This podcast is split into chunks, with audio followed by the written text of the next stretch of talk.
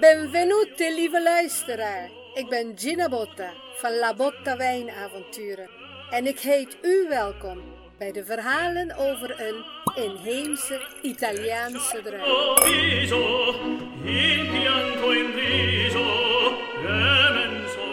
Ciao carissimi! In de aflevering van vorige week heb ik het gehad over de toegenomen belangstelling voor vuurwijnen. In het bijzonder de wijnen rondom de actieve Etna op Sicilië. Maar zoals ik al eerder zei, Etna is niet de enige vulkaan in Italië. Een van de redenen waarom Italië zoveel inheemse druivenrassen heeft, is juist de enorme diversiteit in bodemtypes en microklimaten, en daarin spelen vulkanen en de bijbehorende aardbevingen een enorme rol. In mijn recentere wijnreizen heb ik meerdere vulkanische wijngebieden bezocht, zoals Lazio en Campania. We gaan het vandaag hebben over deze regio's, over de vuurwijnen die ik geproefd heb en over een belangrijke vraag. Is er een verschil te proeven tussen vuurwijnen en niet-vuurwijnen gemaakt van inheemse Italiaanse druiven? In aflevering 3 van seizoen 1 van deze podcast heb ik u verteld over het inheemse druivenras Aleatico, afkomstig uit de regio Lazio. Ik heb u meegenomen naar het noorden van de regio Lazio, tegen de grens aan met Toscane. Daar hebben we de wijngaard van Antonella Pacchiarotti bezocht en daarna haar bijzondere kantine in het dorp Grotte di Castro. De wijngaarden van Antonella liggen rondom het Lago di Bolsena, een meer dat in een caldera van een niet-actieve vulkaan ligt. Samen met meerdere niet-actieve vulkanen vormt dit hele gebied het vulkanisch district van Vulsini.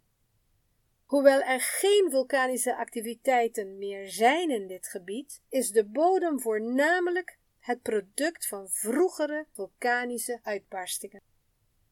Ten zuiden van Lazio, dus ten zuiden van Rome, ligt de regio Campania. Deze regio bestaat voor een heel groot deel uit vulkanen, uit niet-actieve, maar ook slapende en actieve vulkanen, met onder andere de Vesuvius, vulkaan iets onder Napels in zuidoostelijke richting en bekend vanwege de uitbarstingen in 79 na Christus waarbij de steden Pompeii en Herculaneum compleet zijn bedolven. Vesuvius is een slapende vulkaan. De laatste uitbarsting is in 1944 geweest.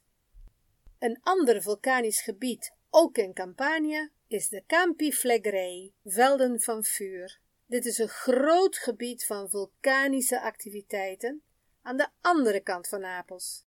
Behalve kraters en caldera's zijn er ook actieve geysers en sulfaatbronnen op land, maar ook in zee, waardoor het vulkanisch eiland Ischia voor de kust is gevormd.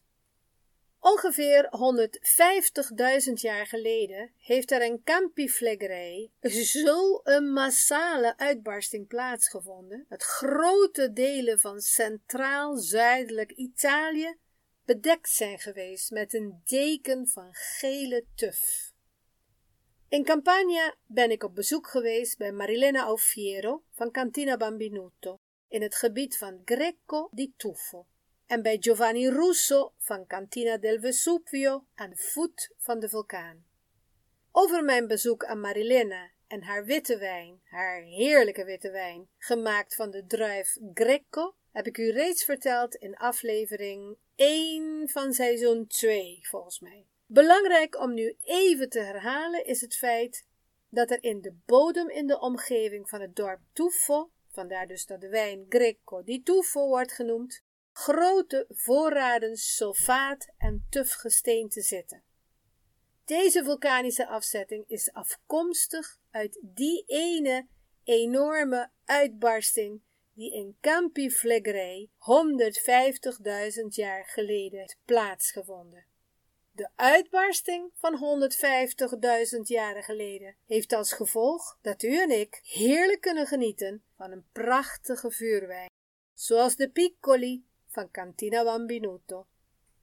In deze tweede aflevering over vuurwijnen ga ik u meenemen naar de zuidoostelijke helling van de Vesuvius, om kennis te maken met groene inheemse druivenras en rasechte vulkaandruif Capretone.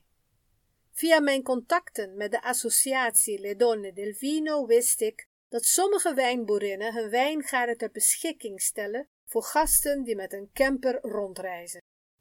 Je mag met een camper in de wijngaard overnachten, in ruil voor een proeverij, rondleiding en het kopen van wijn.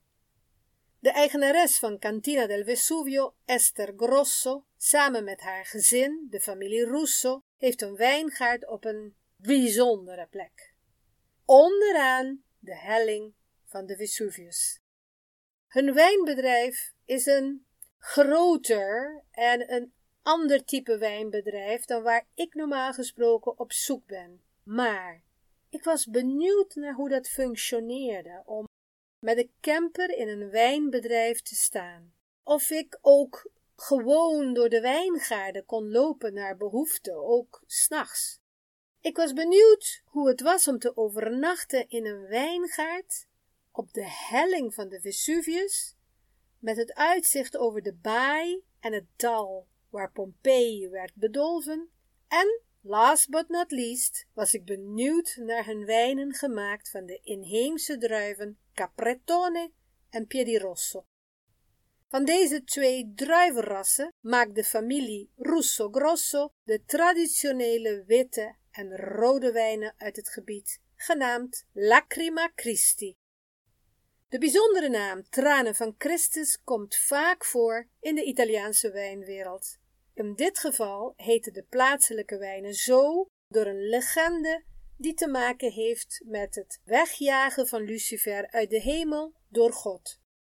Als wraak nam Lucifer een stukje hemel mee, die hij vervolgens in de baai van Napels gooide. Toen Christus dat zag, moest hij huilen, en waar zijn tranen vielen, ontsprongen er druivenranken. De witte Lacrima Christi kan gemaakt worden van een blend, maar bij de familie Russo Grosso is het gemaakt van 100% Capretone. De rode variant is gemaakt van 100% Piedi Rosso. Mijn favoriet toen was de witte Lacrima Christi van de Capretone. Volgens velen zijn Capretone en een andere inheemse druif met de prachtige naam van Coda di Volpe Bianca één en dezelfde druif.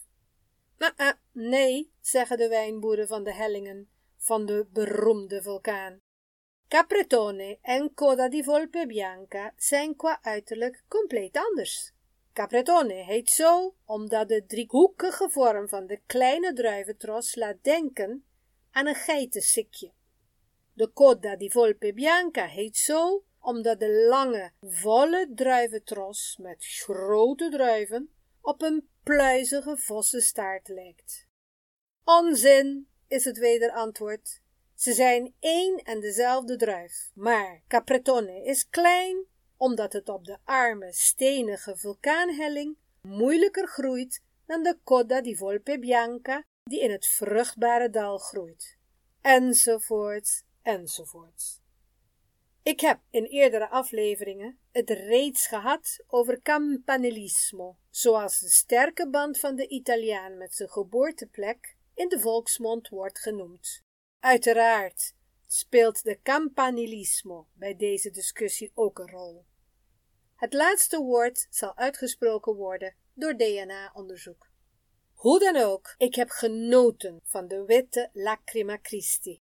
Het smaakte geweldig in de hete middagzon en bij de aangeboden lunch met uitzicht over Pompeii en baai met het eiland Capri.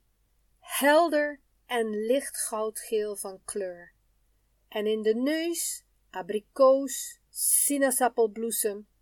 In de mond werd ik verrast door de elegante frisheid zonder scherpe zuren en smaken die me lieten denken aan citrusvruchten zoals grapefruit, abrikoos wederom, tropische vruchten zoals ananas en een beetje passievrucht en daar was hij weer, de ijzerzoute smaak die ik associeer met het zuigen van een bloeddruppel van een geprikte vinger en of heldere weefselvocht wat uit een schaafwand komt.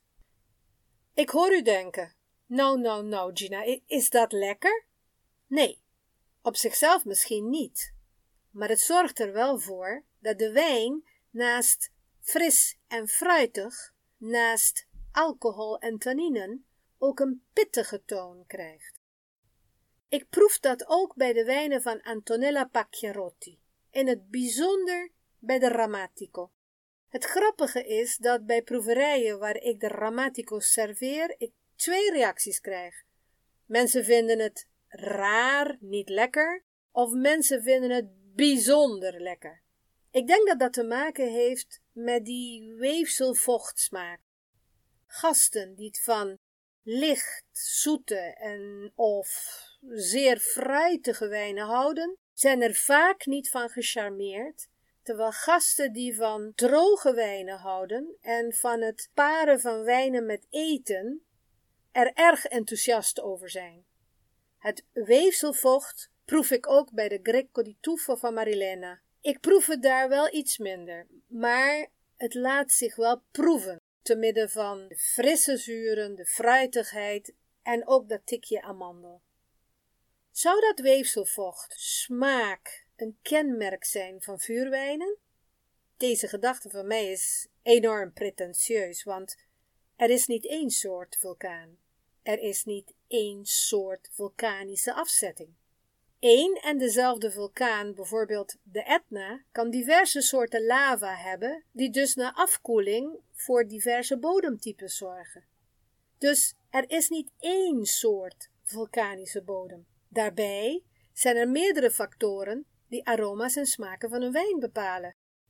Behalve de bodem waarop de druivenplanten groeien, zijn kenmerken van het druivenras, het klimaat, de werkwijze in wijngaard en in wijnkelder ook van invloed.